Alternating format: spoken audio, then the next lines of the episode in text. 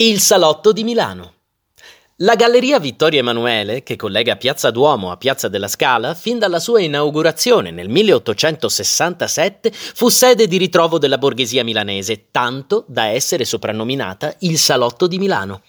È tra i più celebri esempi di architettura del ferro europea e rappresenta l'archetipo della galleria commerciale dell'Ottocento. E qui, tra le signore eleganti, incontriamo tanti scrittori, Ernest Hemingway, in particolare, la raccontò in Addio alle armi. L'americano era arrivato in città nell'estate del 1918, appena diciannovenne. Era stato ferito sul fronte del Piave, dove era barelliere della Croce Rossa, e fu ricoverato all'ospedaletto di via Armorari, dove una targa lo ricorda. Lì si innamora della sua infermiera, Agnes Kurowski.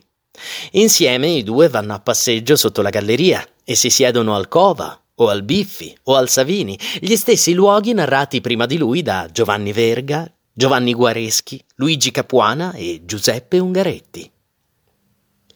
È il cuore della città.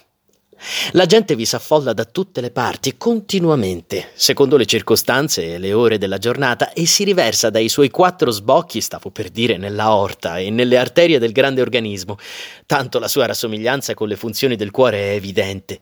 Tutte le pulsazioni della vita cittadina si ripercuotono qui. Quando pare che anche qui ogni movimento sia cessato, dai grandocchi di cristallo del pavimento può scorgersi che nei suoi sotterranei ferve sempre il lavoro, quasi che in questo centro vitale l'attività non possa mai addormentarsi e prosegua senza coscienza. Luigi Capuana, La Galleria.